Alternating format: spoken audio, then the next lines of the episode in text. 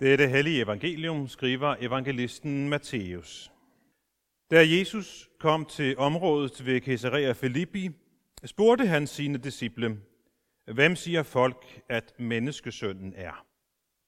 De svarede, Nogle siger Johannes døber, andre Elias, og andre igen Jeremias eller en anden af profeterne. Så spurgte han dem, Men I, Hvem siger I, at jeg er? Simon Peter svarede, Du er Kristus, den levende Guds søn. Og Jesus sagde til ham, Salig er du, Simon, Jonas' søn, for det har kød og blod ikke åbenbaret dig, men min far i himlene. Og jeg siger dig, at du er Peter, og på den klippe vil jeg bygge min kirke, og dødsrigets porte skal ikke få magt over den. Jeg vil give dig nøglerne til himmeriget, og hvad du binder på jorden, skal være bundet i himlene, og hvad du løser på jorden, skal være løst i himlene. Derfor bød han strengt sine disciple at sige til nogen, at han var Kristus. Fra der af begyndte Jesus at lade sine disciple vide, at han skulle gå op til Jerusalem og lide meget ondt af de ældste og øverste præsterne og de skriftkloge og slås ihjel og opstå på den tredje dag. Da tog Peter ham til side og begyndte at gå i rette med ham og sagde, Gud bevare dig, herre. Sådan må det aldrig gå dig. Men Jesus vendte sig om og sagde til Peter, Vi bag mig, Satan. Du vil bringe mig til fald, for du vil ikke, hvad Gud vil, men hvad mennesker vil. Da sagde Jesus til sine disciple, Hvis nogen vil følge efter mig, skal han fornægte sig selv og tage sit kors op og følge mig. Den, der vil frelse sit liv, skal miste det, men den, der mister sit liv på grund af mig, skal finde det. For hvad hjælper det et menneske at vinde hele verden, men bøde med sit liv? Eller hvad kan et menneske give som vederlag for sit liv? Amen.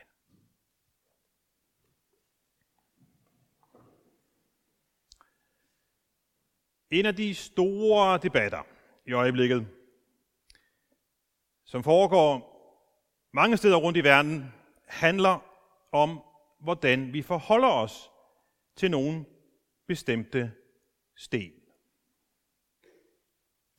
Eller rettere statuer, som er støbt af bronze eller hugget i sten eller andre materialer.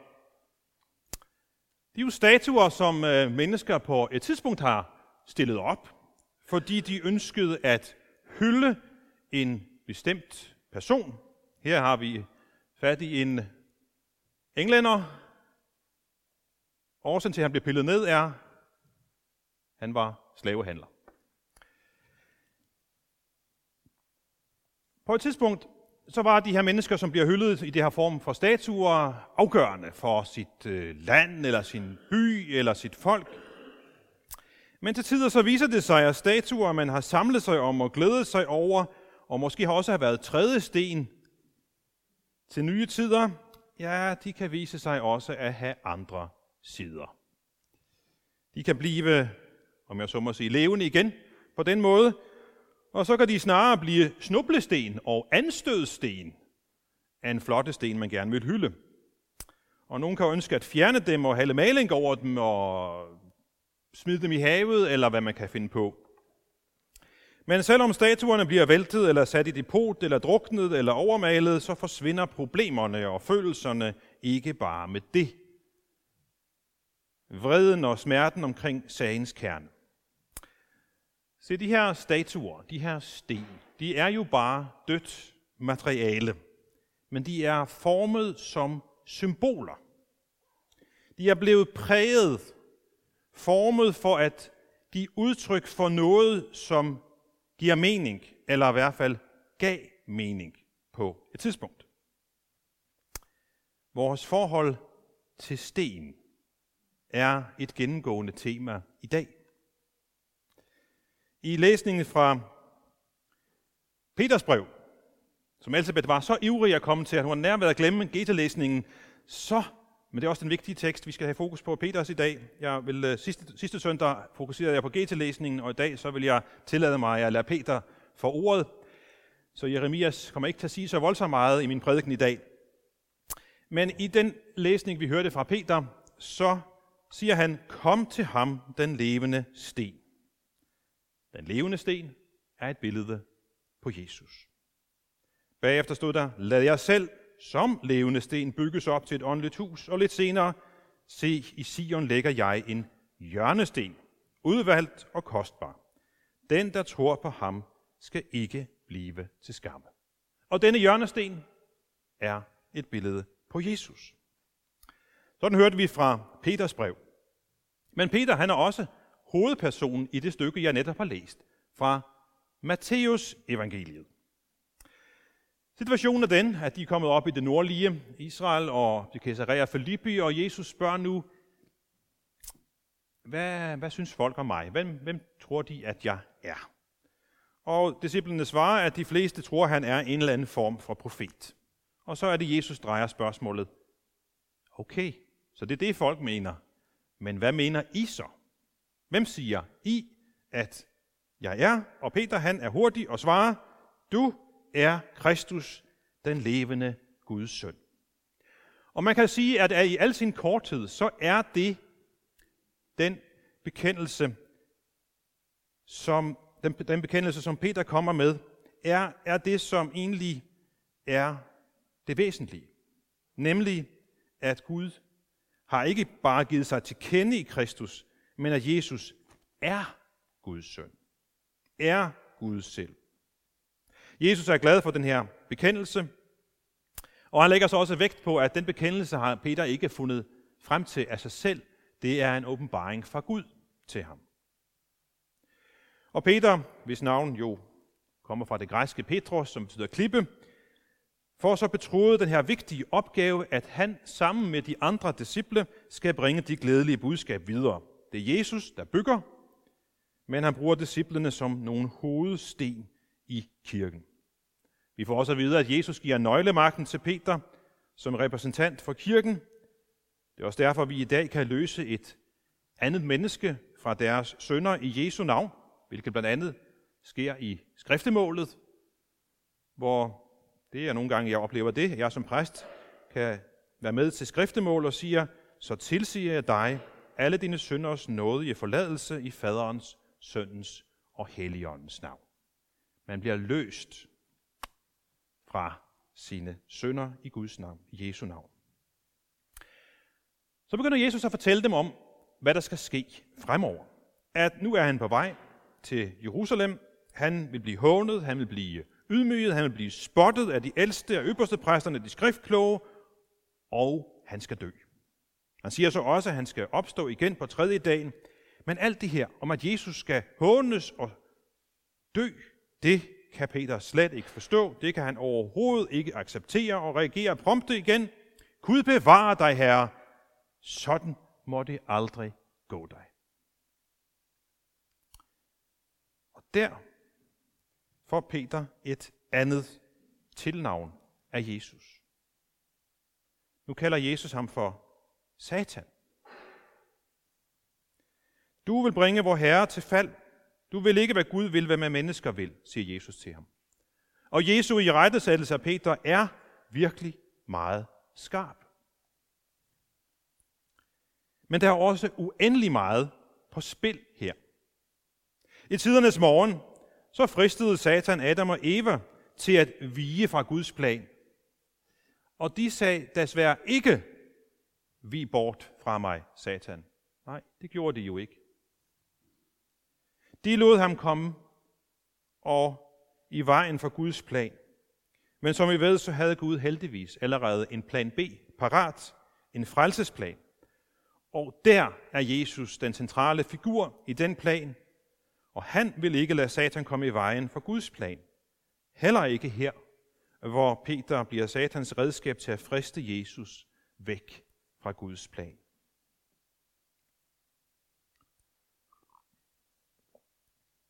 Satan fristede de første mennesker ved at så tvivl om Guds plan og vilje nu var så god. Det er en lignende fristelse, som Satan frister, eller udsætter Jesus her for igen, Peter. Men han faldt ikke. Han tog sit kors og gav sit liv for os. Og vores frelse, nu vender vi tilbage til stenen, er troen på denne levende sten, denne Jesus Kristus. Og det er derfor, at Peter i sit brev giver opfordring til alle, kom til ham, den levende sten, som blev vraget af mennesker, men er udsøgt og kostbar for Gud. Vi indledte med de her statuer, omdiskuterede statuer af sten og andre materialer. Vi har hørt om Jesus som hovedhjørnestenen, og dernæst om Peter og de andre apostle som klipper, som Jesus bruger at bygge sin kirke med og på. Nu skal vi bruge de her billeder med sten på en lidt anden måde. Peter kalder os til at være levende sten, til at bygges op til et åndeligt hus. Og man kan sige, at en del af det at være en levende sten er i denne forstand at have Jesus som hovedsten, som hovedhjørnesten i sit liv. At han er den bærende, det bærende i vores liv, at han er det vigtigste i vores liv, at han fylder i vores liv. Og nu vi taler om vores liv, så skal vi huske på, at vores liv, dit og mit liv, bliver ikke genudsendt. Vi har ikke gang i en generalprøve, og så kommer livet bagefter. Nej, vi er i gang med livet. Det ene liv, vi har fået her på jorden. Og derfor er det så vigtigt, hvordan vi lever det. Hvordan vi bruger vores liv. 12. juli klokken 9 kommer aldrig tilbage i dit liv. Heller ikke klokken 11.05. Det er forbi. Du har kun ét liv. Du har stadigvæk til gode forhåbentlig at have oplevet 12. juli 11.07. Men 11.05, desværre, den får du ikke igen. Heller ikke jeg. Og derfor er det så afgørende, hvordan bruger du de minutter? Hvordan bruger du dit liv? Hvordan bruger du den tid, du har? Lad os gøre det lidt mere konkret. Lad os bruge et, et billede. Se, her har vi en, en krukke med nogle store sten i. Og nu skal vi forestille os, at den her krukke er vores liv. Vores tid, vores opmærksomhed, det vi bruger vores liv på. Så spørgsmålet, hvad skal der i vores liv? Hvad skal vi bruge vores tid på? Hvad skal vi bruge vores opmærksomhed til? I kan se, at der allerede er lagt nogle, øh, nogle store sten ned i den her krukke. Og de her store sten, det skal symbolisere de ting, der er det vigtigste i vores liv. Og jeg håber, at det vigtigste i dit liv er, at en sten, der hedder brug tid på Gud. En anden sten, brug tid på familien. Sørge for at være sund og rask, osv. Og et liv med, med, med disse sten, sådan set alene, de vil give mening, og de vil give fylde. Det er de ting, der er vigtige, de allervigtigste, de skal gerne fylde meget i vores liv. Men kig nu godt efter det næste billede, som kommer her. Nu er der kommet nogle små sten, også i krukken. Der var ikke plads til flere store sten, men der var plads til nogle småsten. En del småsten i den her krukke. Det skal symbolisere de ting, der er det næstvigtigste. Ikke det vigtigste, men det, der er næstvigtigst i vores liv. Det kan være lidt forskelligt, hvad det er, men jeg kunne måske sige, det kunne være arbejdet, øh, det det boligen, eller hobbyen, eller andre ting som giver vores liv mening, men som livet i princippet ville være meningsfyldt uden på en måde. Altså det er ikke helt afgørende for vores liv. Det er ting, som ikke er permanente, det er ting, som kommer og går. Og nu kan I se, nu er livet blevet godt fyldt op. Med de allervigtigste ting og de, de næstvigtigste ting i vores liv. Men der er faktisk plads til lidt mere alligevel. Ting, som ikke er så vigtige. Eller man kan måske strække det og sige ting, som slet ikke er vigtige, men som alligevel følger i vores sten. Og kig nu godt efter det tredje billede. Det er ikke så nemt at se, men nu er der faktisk kommet sand ind imellem igen. Så nu er der snoresten, småsten, og så til sidst det fine sand, som er, har snø, øh, er kommet ned i krukken. Og det er sådan nogle små ting, som symboliserer ting, vi bruger tid på, men som ikke er vigtige. Og jeg vil våge den påstand, at øh, det kunne for eksempel være sådan noget som at se en masse fjernsyn, eller bruge tid på de sociale medier, eller andre ting, som øh, vi kunne overveje, at man, altså, hvor vigtige er de egentlig for mit liv. Ting, som ikke betyder så meget for livet som helhed, men nok mest er tidsfordriv. Og alle disse små ting, som ikke er så livsvigtige, men som vi alligevel sammenlagt bruger meget tid på, de følger også i vores liv. Men nu kommer hovedbudskabet. Hvorfor den her snak om sten? Nu tager mig det sidste billede, der lige sætter tingene i perspektiv.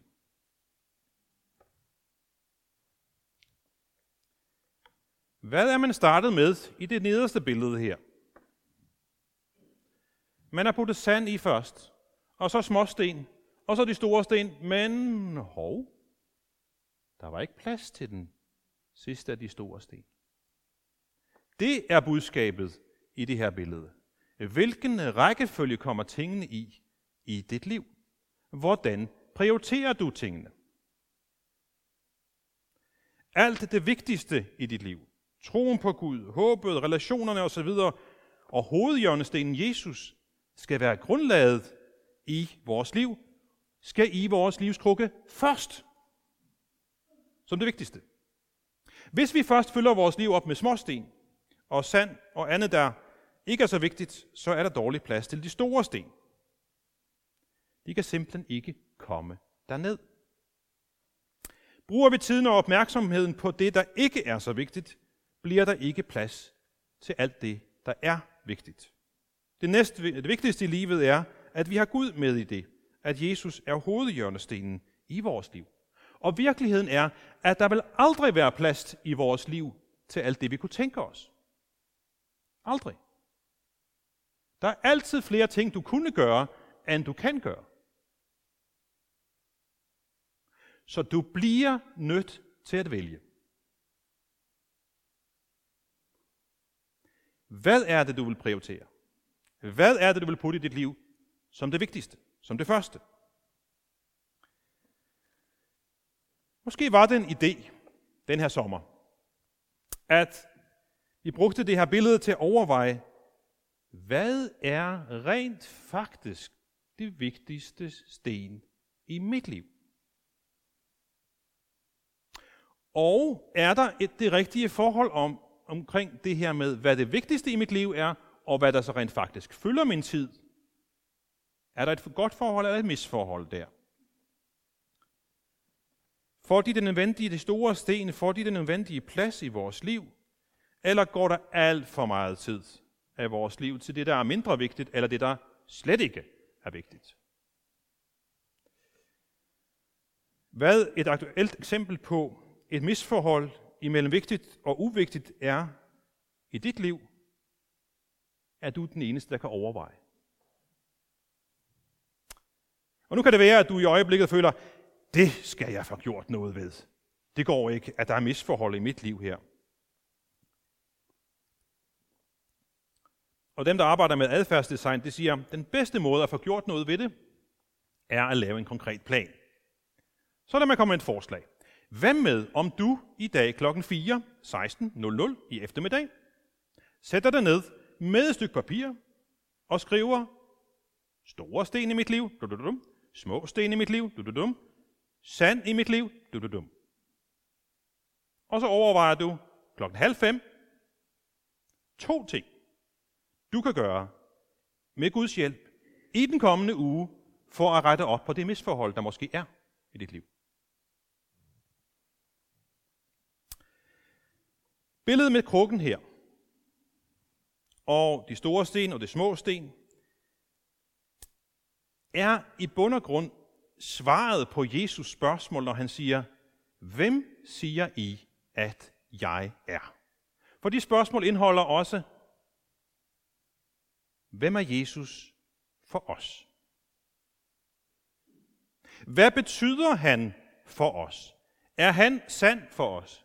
Er han småsten for os? Eller er han den største sten, der skal ned i krukken først? Hvor vigtig er han for os? Hvor meget plads giver vi ham i vores liv? Lad os nu til sidst prøve at samle op på de her stenbilleder. Vi startede med at tale om sten ud fra forskellige vinkler. Vi indledte med at tale om de statuer, som nogen i dag gerne vil fjerne, fordi noget ved personen er anstødeligt. I evangeliet der hørte vi om klippen Peter, som kom med sin bekendelse om, at Jesus er Kristus. Og på det tidspunkt, så har Peter ikke forstået, at Jesu død og på korset er det centrale i hans gerning. Men det har han forstået, da han skriver sit brev. Der er han en erfaren herre, og han skriver, som vi hørte, han bekender sig til Jesus som den levende søn af Gud og den levende sten.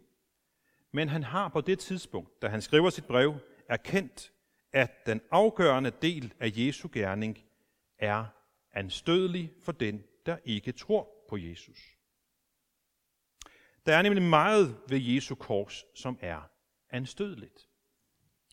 For jøderne var det anstødeligt, at Jesus kaldte sig for Guds søn.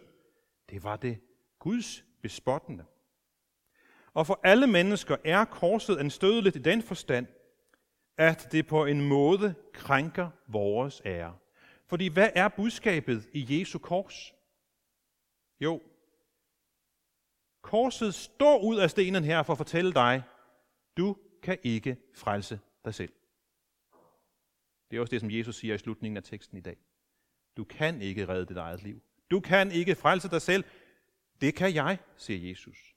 At tro på korset er samtidig at erkende, at vi er under Guds dom og fortabt i os selv.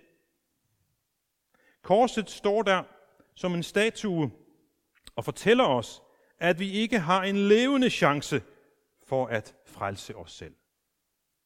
Og Det kan være en støde lidt nok til, at nogen kan tænke, ej Jesus, ham skal vi godt nok pille ned, eller male graffiti over, eller smide i havet.